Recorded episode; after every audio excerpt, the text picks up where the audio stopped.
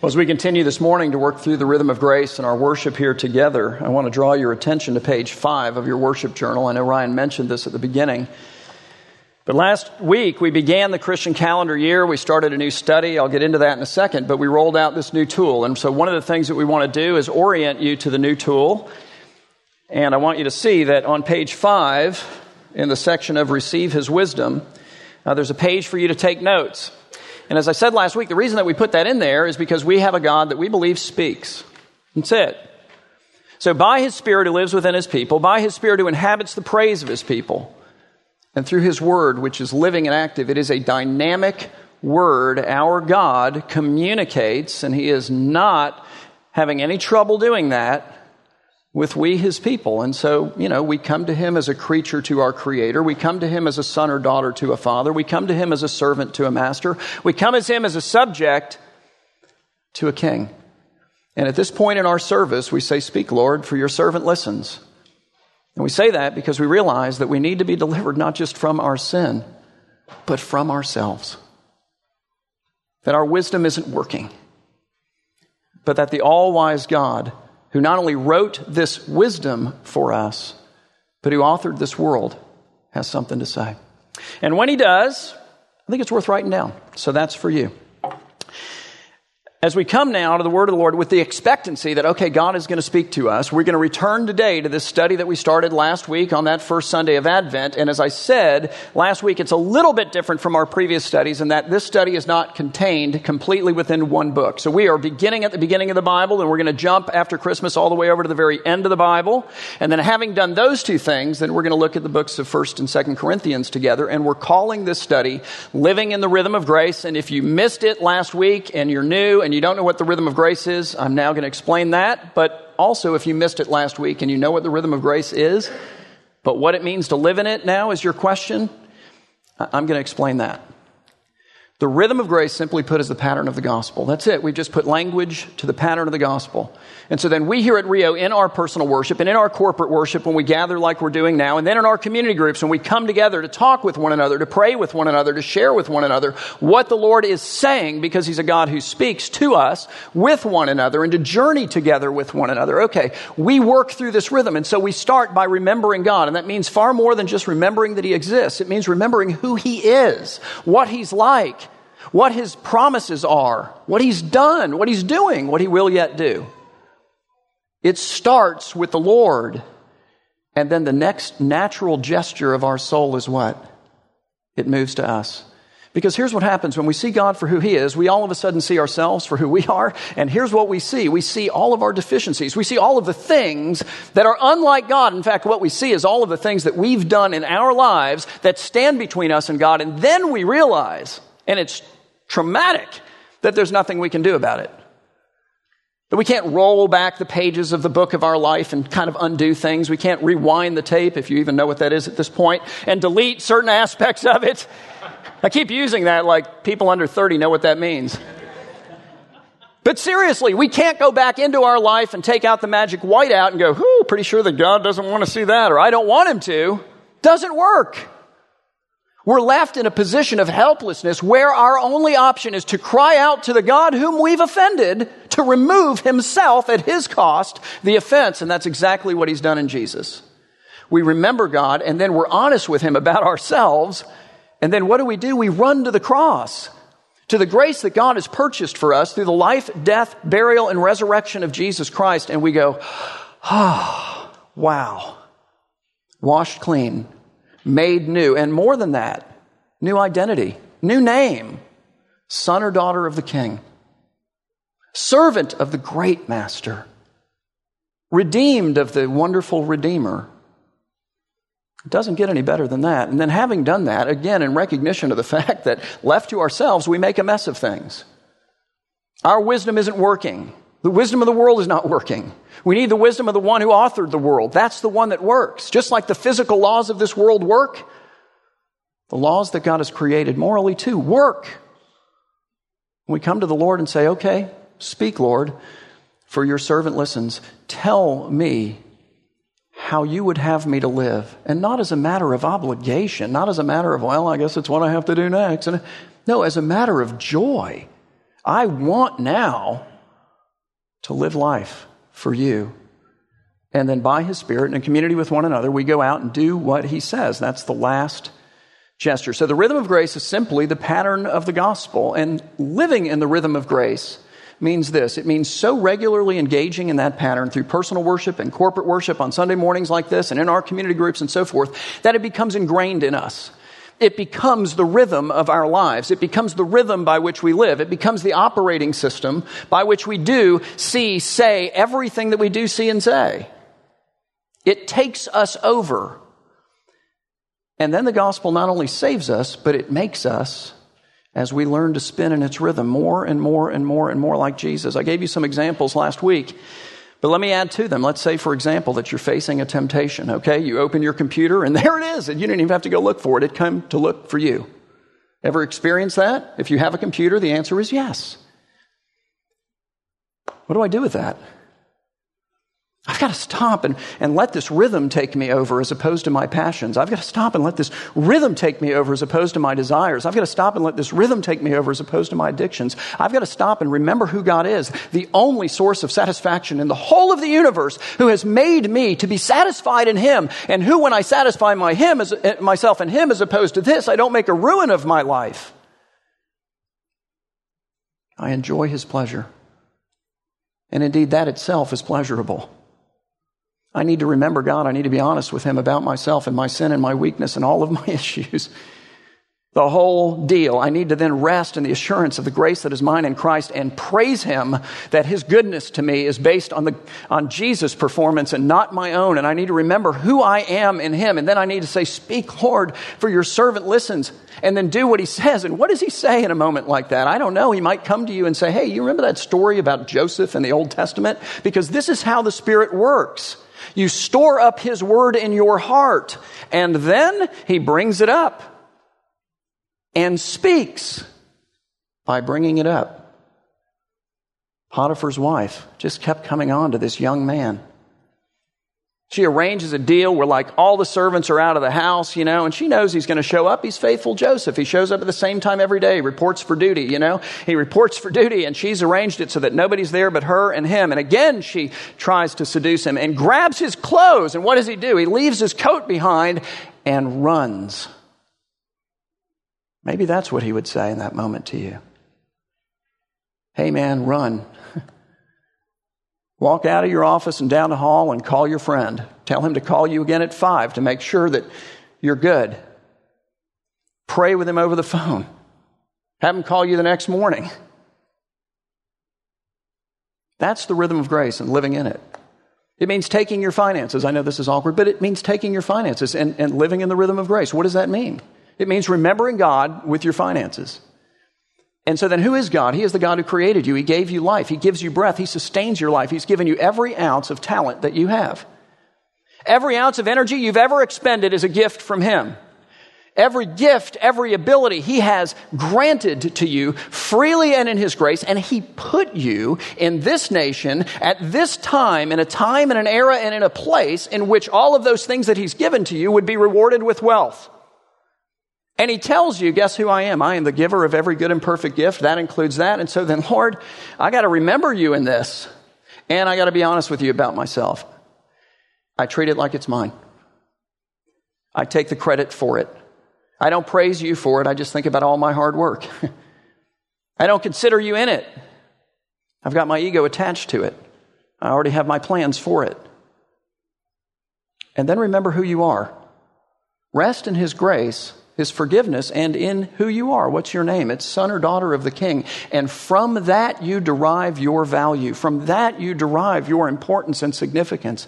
Not, as we'll talk about in a little while, from what you can produce and manufacture on your own, Lord, speak, for your servant listens. Speak to me about the poor. Speak to me about your mission. Speak to me about tithing. Speak to me about all of these things. Talk to me about the addiction of wealth and how it enslaves me to it and show me how to be free. The rhythm of grace takes over your suffering as well. That's kind of a big one. So, in your suffering, what are you doing? You're remembering who the Lord is, that He is the providential God who is on His throne, governing over every single circumstance of the whole of your life, which means, and you just need to own this, that He has ordained whatever the suffering is for you. He's given it to you. You're welcome. Makes you feel great, doesn't it? It should really help, even though it really hurts. Remember who the Lord is. Be honest with Him about yourself and your resentments and your anger and your frustrations and about the fact that you wouldn't have chosen this for yourself and about how it is that you do not understand how He's going to work this out for good. But that's what He promises, and in fact, it's what He's doing. And then what? Rest in the assurance that is yours in Jesus. Remember that this God is the God who suffered and died for you for you. All right, speak, Lord, for your servant listens. Give me eyes and a heart that starts to look for the good in this, because by faith I'm believing it's there. So give me a few glimpses of it. That would be like breath, air to me, to a suffocating person. Show me how it is that I can take whatever this is and I can step up onto it like a stage and, and, and in the midst of all of these people in my little world who are watching me right now suffer this way and proclaim your goodness in this so much louder than ever I otherwise would be able to do because of this. Show me how to do these things and then empower me by the power of your spirit and brothers and sisters with whom I surround myself to do that, to do what you say. Many of us saw an example of this a couple of months ago with a man who was an elder here at this church forever and ever. His name is Paul Garofalo, and he died a few months back, but it was kind of a slow grind into the grave. And if you've seen that, it's not attractive. It's very difficult, it's very painful, and it required him to spend a lot of time enduring a lot of indignity in ICU. But if you went to see him, here's what you would see. You'd see a guy who would say to you, Hey, you know what I'm doing, man? I'm just, I'm waking up every day and I'm saying, How can I use this to tell these nurses about Jesus? How can I use this to tell these doctors about Jesus? When they take me out of the ICU and they stick me in a regular room with a, another patient, I'm telling them about Jesus. I want to suffer in such a way as to proclaim the goodness and the greatness and the joy of my Savior. The day before he died, I think it was, they took a video of him and he's laying in his bed. He's got like this thing that totally covers over his nose and mouth that blows air down into his lungs. And his arms are out like this and he's singing, Behold the Lamb. That's the way to go. May we all go like that. But that's laying hold of your suffering and processing it in light of who God is, confessing who you are in it, remembering who you are through faith in Jesus, receiving His Word and everything that it says about what your purpose and mission and meaning is, is in this life, and then by the power of His Spirit, despite all of the difficulties, doing it. It's amazing. So, the rhythm of grace is the pattern of the gospel. That's it. And living in the rhythm of grace means interacting with this pattern so regularly that it overtakes you. It just becomes instinctive. It becomes the pattern by which you live. It becomes your operating system for life. And to that end, we began this study that we're calling Living in the Rhythm of Grace. And as I said previously, we begin at the beginning of the Bible. Then, after Christmas, we jump to the end.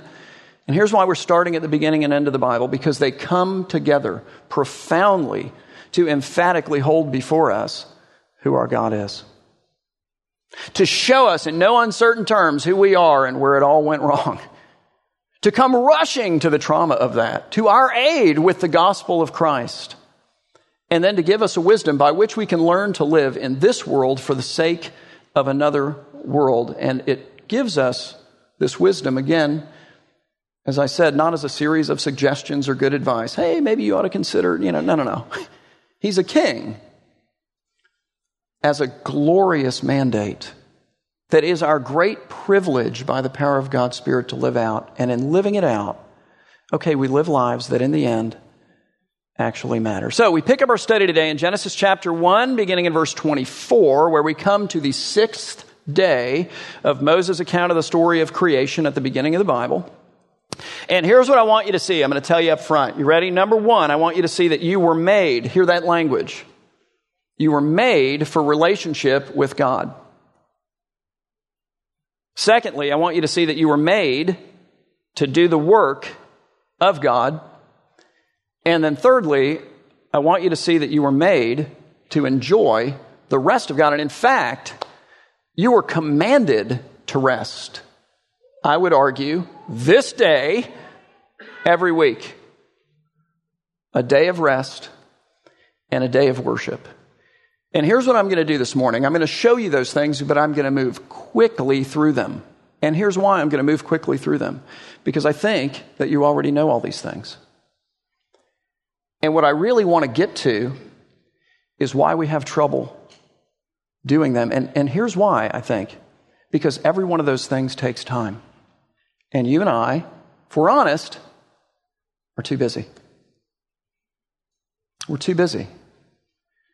And so, more than anything else, that's where I want to park.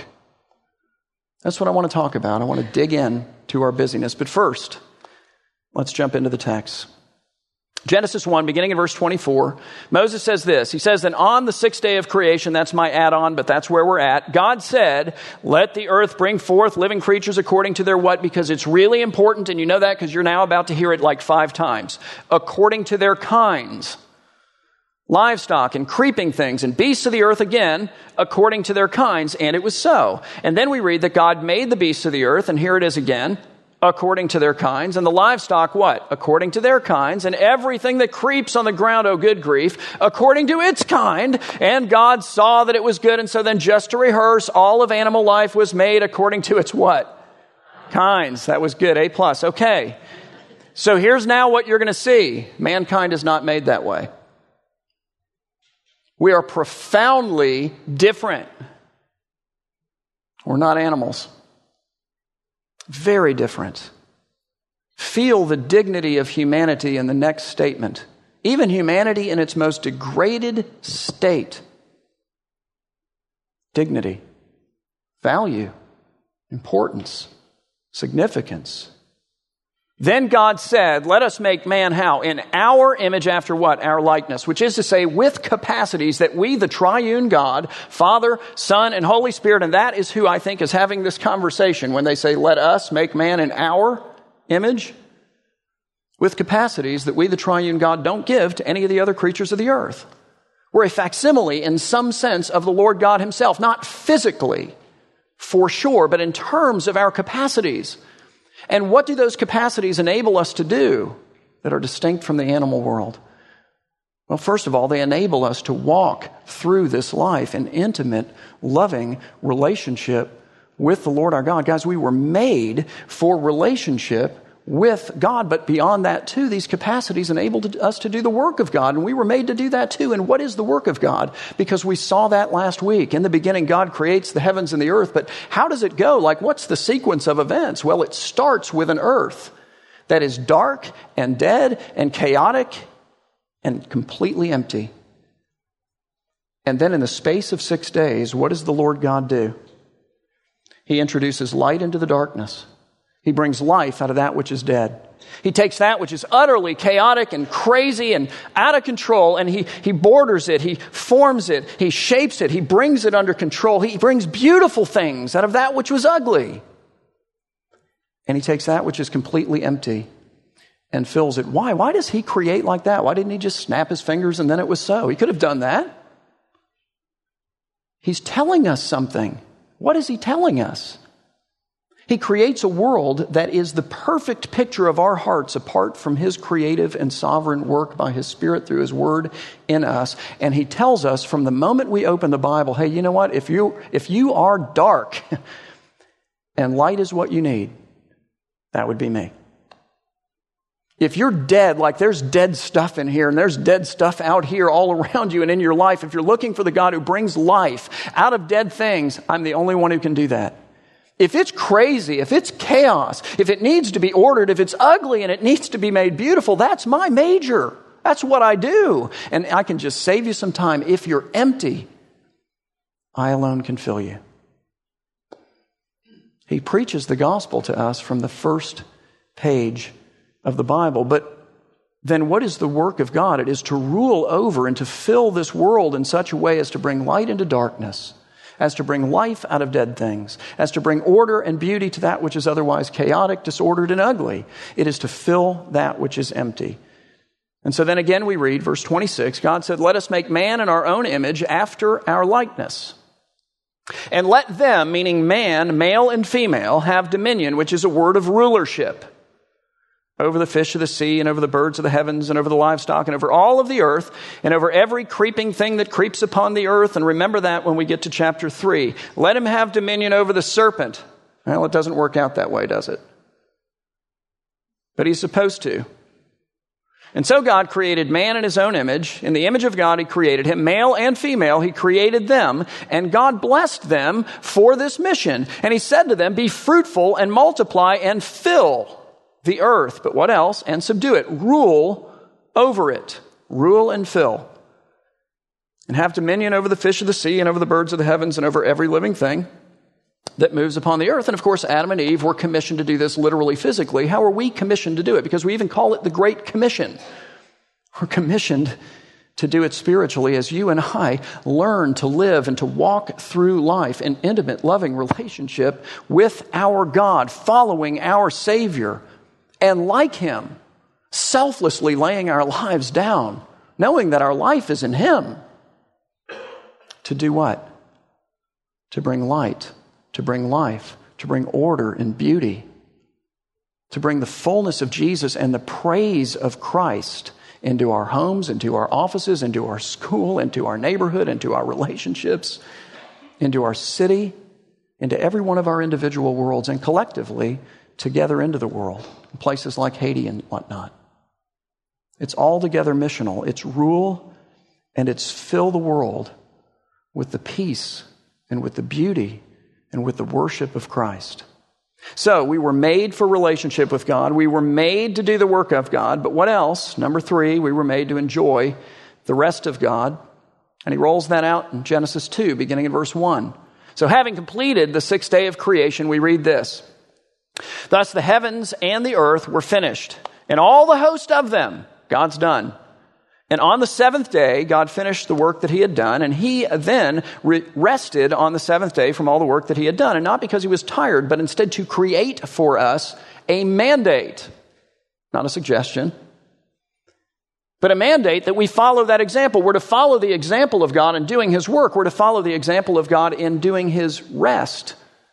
Two, he sets aside a day for rest from all of our ordinary labors and for worship and reflection on Him. And He makes it holy. It says, So God blessed the seventh day and made it holy, made it separate, made it different appreciably from every other day. It is not my day and it's not yours. It's God's day. He set it aside as a gift to us, Christ says. As a gift to us, that we might rest, that we might be renewed and restored, that we might reflect upon God and worship Him. God blessed the seventh day and He made it holy because on it God rested from all of His work. It's, it's a creation mandate. All of His work that He had done in the creation. And for the last 2,000 years, the overwhelming majority of Christians have celebrated that day of rest and worship on this day, which is not the seventh day I recognize. It is the first day, it's the day of resurrection. We believe the resurrection shifted the day by one. We do this on Sunday. So, to rehearse, you were made for relationship with God. You were made to do the work of God. You were made and even mandated to enjoy the rest of God. But again, what's the problem? The problem isn't that we don't know these things. The problem is that we don't have time for these things. The problem is, and I'm talking to me and to you, that we're too busy. Think about that. We're too busy to do and don't miss this, the things that we were made to do. And that's the sweet spot of life, is it not? Like when you do what you're made to do, now you're living. So, why are we too busy? All right, so here's the question I want you to ask yourself, and I've asked myself, believe me. And the question is, what drives my busyness? So I'll work that through, and you do the same. What drives my busyness? What drives your busyness?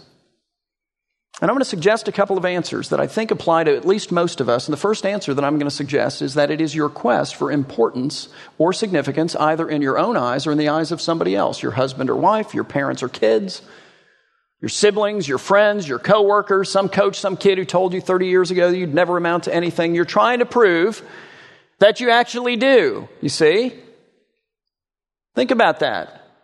And sometimes it is by busyness itself that we try to produce our own importance and create our own significance. And sometimes it's by something else like success that we try to produce our own importance and create our own significance. But the end result is the same. We become too busy for God to do the things that we were made to do, to live the kind of life that in the end doesn't perish with us, but reverberates into eternity.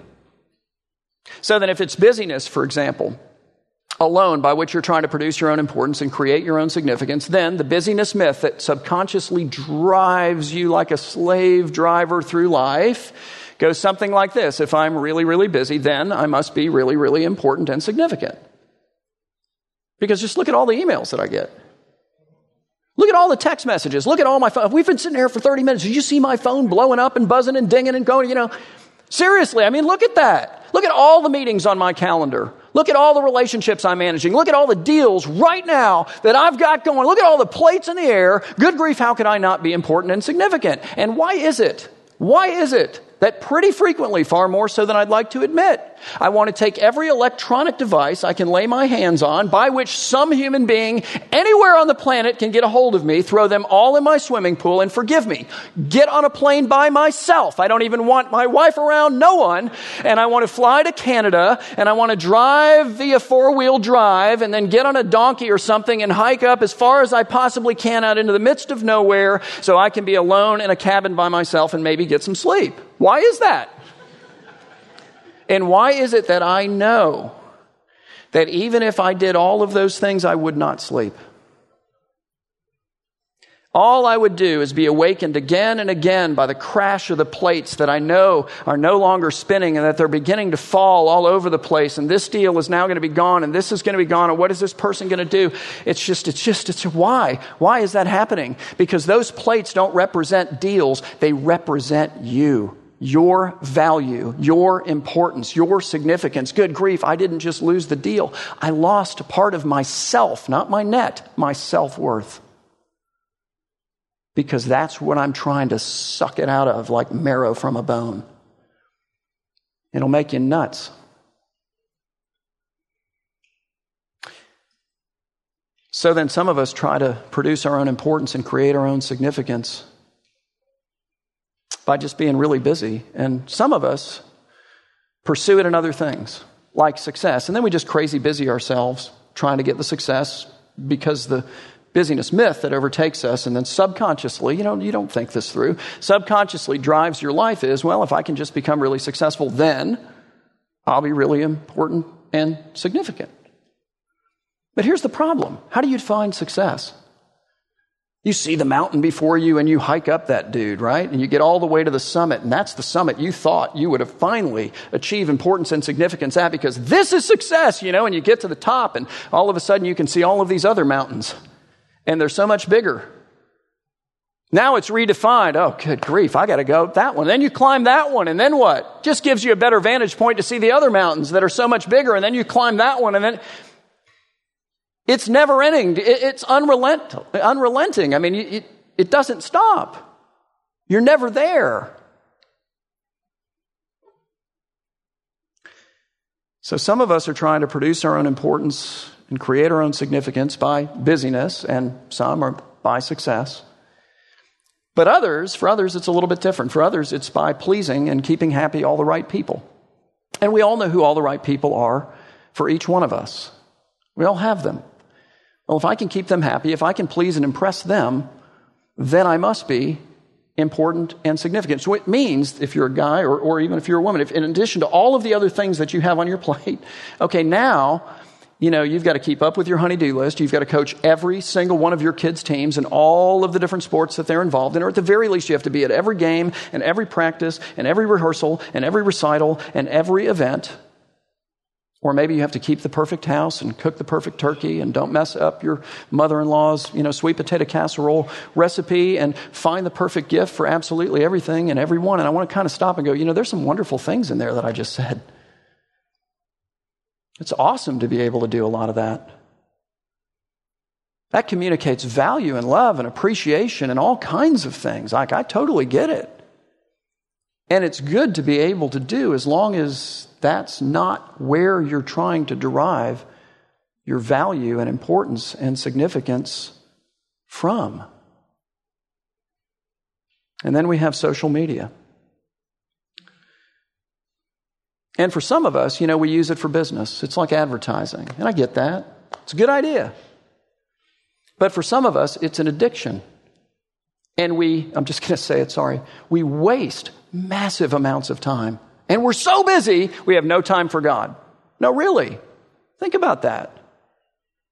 For many of us, social media is not about, you know, having fun and keeping in track, keeping up with certain people. Social media is about managing our image. It's about presenting to the world a picture of our lives that's more attractive than the actual picture of our lives. Isn't it? I mean, granted, nobody wants to see the picture of you at Disney when your kid throws up on you and it pours in the rain and you and your husband have a, you know, an argument or your wife or whatever. I, I get that. So, I mean, there's a certain amount of that where you just kind of go, yeah, nobody'd be interested in this Disney trip. But, but really, why? What's the mania? Is it that subconsciously, subconsciously, you're deriving your sense of worth and value and importance and significance by how many friends and likes and followers that you get. Is it? I think that's one of the reasons why we keep track of how many friends and likes and followers we get, and not just for ourselves. Here's the telltale sign it's the day when you go, hey, I wonder how many likes Larry Thompson got on that picture, you know? How many followers does he have? Larry Thompson's the pastor at First Baptist. But,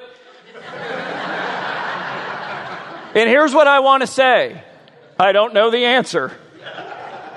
Praise the Lord. But I am tempted to check, so. He's a wonderful guy. I love that guy. But when you check somebody else's, says something, doesn't it? So, what drives your busyness? Is it your quest for importance or significance? That's option A. Option B is this it's your quest for security. If you believe that your security and that of your family is on your shoulders, you will never stop. It will never be enough. You will never rest. You'll always be too busy, even for the Lord. So, what do we do about these things? Well, I think the first thing we need to do is to embrace the fact that our importance, our significance, our security does not come from our efforts. It doesn't come from all the emails and the text messages and meetings and calendar stuff and deals and things. It doesn't come by how much money we make, how many insurance policies we buy, what a great portfolio we do. It doesn't come from any of those things. It doesn't come from keeping all the right people happy. How tenuous is that? I'm important today, but what if so and so gets mad at me? It's hard. It's difficult. It doesn't come from those things, and it has nothing whatsoever to do with social media, social media, the first thing that we need to do is to embrace the fact that our importance, significance, and security comes solely from the Lord our God. And it is His gracious gift. He has created us in His image and in His likeness, and therefore, by definition, every human being on the planet is important, significant, valuable, and as believers, my goodness, the God of the universe, to get rid of our offenses though we were utterly undeserving, entered into this world on Christmas as one of us, that he might live, suffer, and die to remove every offense between us, and be raised again from the dead to offer us eternal life, and to bring us willingly, knowingly into his family as sons and daughters of the King of the universe. There's no more valuable position and no more secure position than that. Now, does that mean that nothing will ever happen to you that you would really like not to happen? No, no, no. But it does mean that your Father is in charge of that whole thing. And through the rhythm of grace, you walk through it with Him, trusting and knowing and believing that out of it somehow there will be good. So, the first thing we need to do is to embrace the fact that our important significance and security comes solely from God. And then the second thing that we need to do is to embrace our own finitude, meaning our own limitations while at the same time embracing God's infinitude, meaning his unlimited abilities and capacities. You know, I think if we've learned anything in the past couple of weeks here in this part of the book of Genesis, it is that we live in a supernatural world. It was supernaturally created, it is supernaturally sustained. And hey, here's the thing not by me and not by you, but by the Lord. Which means that there's a God factor to my life and to your life that we all need to begin to reckon with. And here's what that ought to do, practically speaking, for us it ought to allow us to find 20 to 30 minutes a day to work through the rhythm of grace and personal worship with the Lord. Shouldn't it? I mean, it just should. It should allow us to give ourselves to the real mission of our life. And the awesome thing about it is you don't have to quit your job or quit school or do anything to do this. Wherever you are, there it is. Which is what? Bring light into that place. Bring life into that place. Bring order. Work toward beauty and form. Make it your goal to raise up a worshiping community in your little world to the Lord Christ. And it should enable us to set aside this day each week for rest and for worship because here's what rest is rest is an opportunity to trust God's work on your behalf more than your work on your behalf. I love that. I didn't come up with that. Stole it. I love it.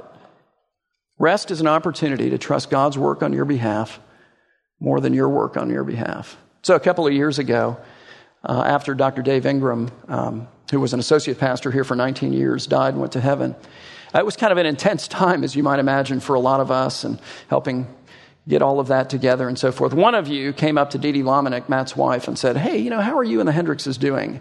And, uh, and then she was honest with you, and then you did something amazing. You booked us for three days and two nights at this crazy, awesome resort in Palm Bay, Florida. I didn't even know there was a place called Palm Bay, Florida.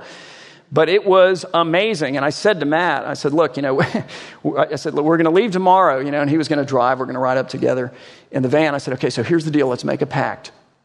We're going to take our phone and we'll probably make a few phone calls leaving town. But as we're leaving Fort Lauderdale, we're going to put it on airplane mode, and then we're not going to change that until we enter back into Fort Lauderdale. I don't know if you've ever seen or heard his phone. It's amazing that thing makes it a day. Like it just wouldn't buzz to just freak out. I mean, it's, these things are really strong. He said, All right, let's do it.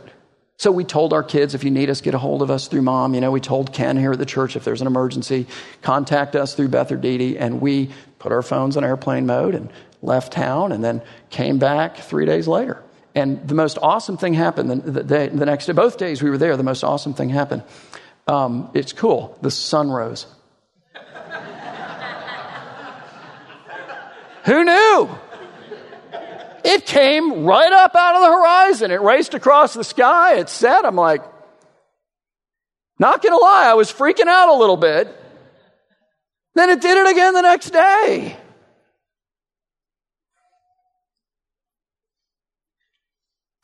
None of us are as indispensable as we think we are. What is rest? It's an opportunity to trust God's work on your behalf more than your work on your behalf. Believe me, the Lord knows what's on your plate. And He is not as limited as you and I in getting things done. It's just a matter of trusting Him to do it. So, final time. You were made for relationship with God. You were made to do the work of God. You were made to enjoy the rest of God and commanded to do it for your good. Your good. But at least most of us are too busy. So, what drives your busyness? Because whatever it is, if you're a believer in Jesus, God has that covered. And that should enable you to commit to rest and engage in worship on Sundays. Will you do that now that it's the beginning of a new year, church calendar wise? And not only that, but get here early. Now that's weird, right? Just violates all of our mores in South Florida. What? It's ridiculous. It will bless your soul if you will do it. I understand you're not going to be able to do it every week, you know, or really, like you'll figure it all out, everything's perfect, and then your son or daughter will throw up on you as you're putting them in the car, and then you're late. I got it. It happens, okay? But let me gently prod you a bit. You make it to doctor's appointments on time? You make it to school on time, usually anyway, don't you? More often than not. It's just a matter of working it through, man. Get here early, get the crazies where they need to go on campus, sit down, do many deep breathing exercises, take hold of your worship journal each week, take a look at it in advance of the service, pray, prepare your heart. It's all doable. There's room there. It should allow you to commit to personal worship. Will you do that this year? See, when you get to page seven, I don't know if you've noticed this, but that's the page you turn to on Monday morning, and it gives you the passage of Scripture there at the bottom that we're going to look at together next Sunday. So that's what I'll be preaching on next Sunday, God willing. Gives you insights on the passage of Scripture, tells you about tools and whatnot, teaches you how to get started. Then you flip over and you've got Monday, Tuesday, Wednesday, Thursday, Friday, and we've tweaked it a bit, and every day has a different emphasis. So, Monday, general observations about the passage. Write those things down. Tuesday, did any questions come up as you read? Write those things down. Wednesday, seek out answers to your questions. We actually have an online forum. You can send us your questions, and a whole group of us get them, and eventually one of us responds. Personalize it on Thursday, apply it on Friday. See how it works? But here are the questions you've got to answer if you're going to be serious about it. When are you going to do this? Because I'm going to get to it. Yeah, that doesn't happen. Where are you going to do this? When and where? And lastly, commit to becoming God's agents of light. Recognize that that's your job at your job. That's your role at your school. Wherever you go, that's what you're to do light, life, order, and the worship of the Lord. Fill your world this year with more worshipers of Christ. Fill it with the gospel, with the mercies and message of Jesus. Okay?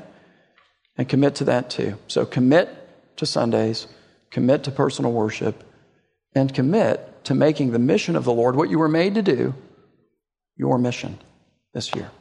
Let's pray. Father, Lord, we do thank you that we were your mission. That though we are utterly and completely and thoroughly undeserving, and we see that when we come into your presence. Though we have done much to spoil our relationship with you, you have done even more to remove all of our spoil, to fix what we have broken, to heal what we have damaged. And God, you have done this and offered it to us fully and completely in the person and work of your Son. Let us rest in your grace. Let us rejoice, Lord, and give ourselves over to you. Let us confess in humble awe and adoration that you, O oh God, are our Creator, our Father, our Master, our King, our Redeemer. And Lord, not only have you rescued us from our sin, but you offer to rescue us from ourselves as we take up your wisdom Store it deep into our heart. And by the power of the Spirit that you give us, so you make us able to walk with you in intimate, loving relationship, bringing your light and your life and your order and your fullness into each one of our little worlds. Lord, let us commit to what we were made for. And let us do that for your glory and for the satisfaction of this, your people, in Jesus' name. Amen.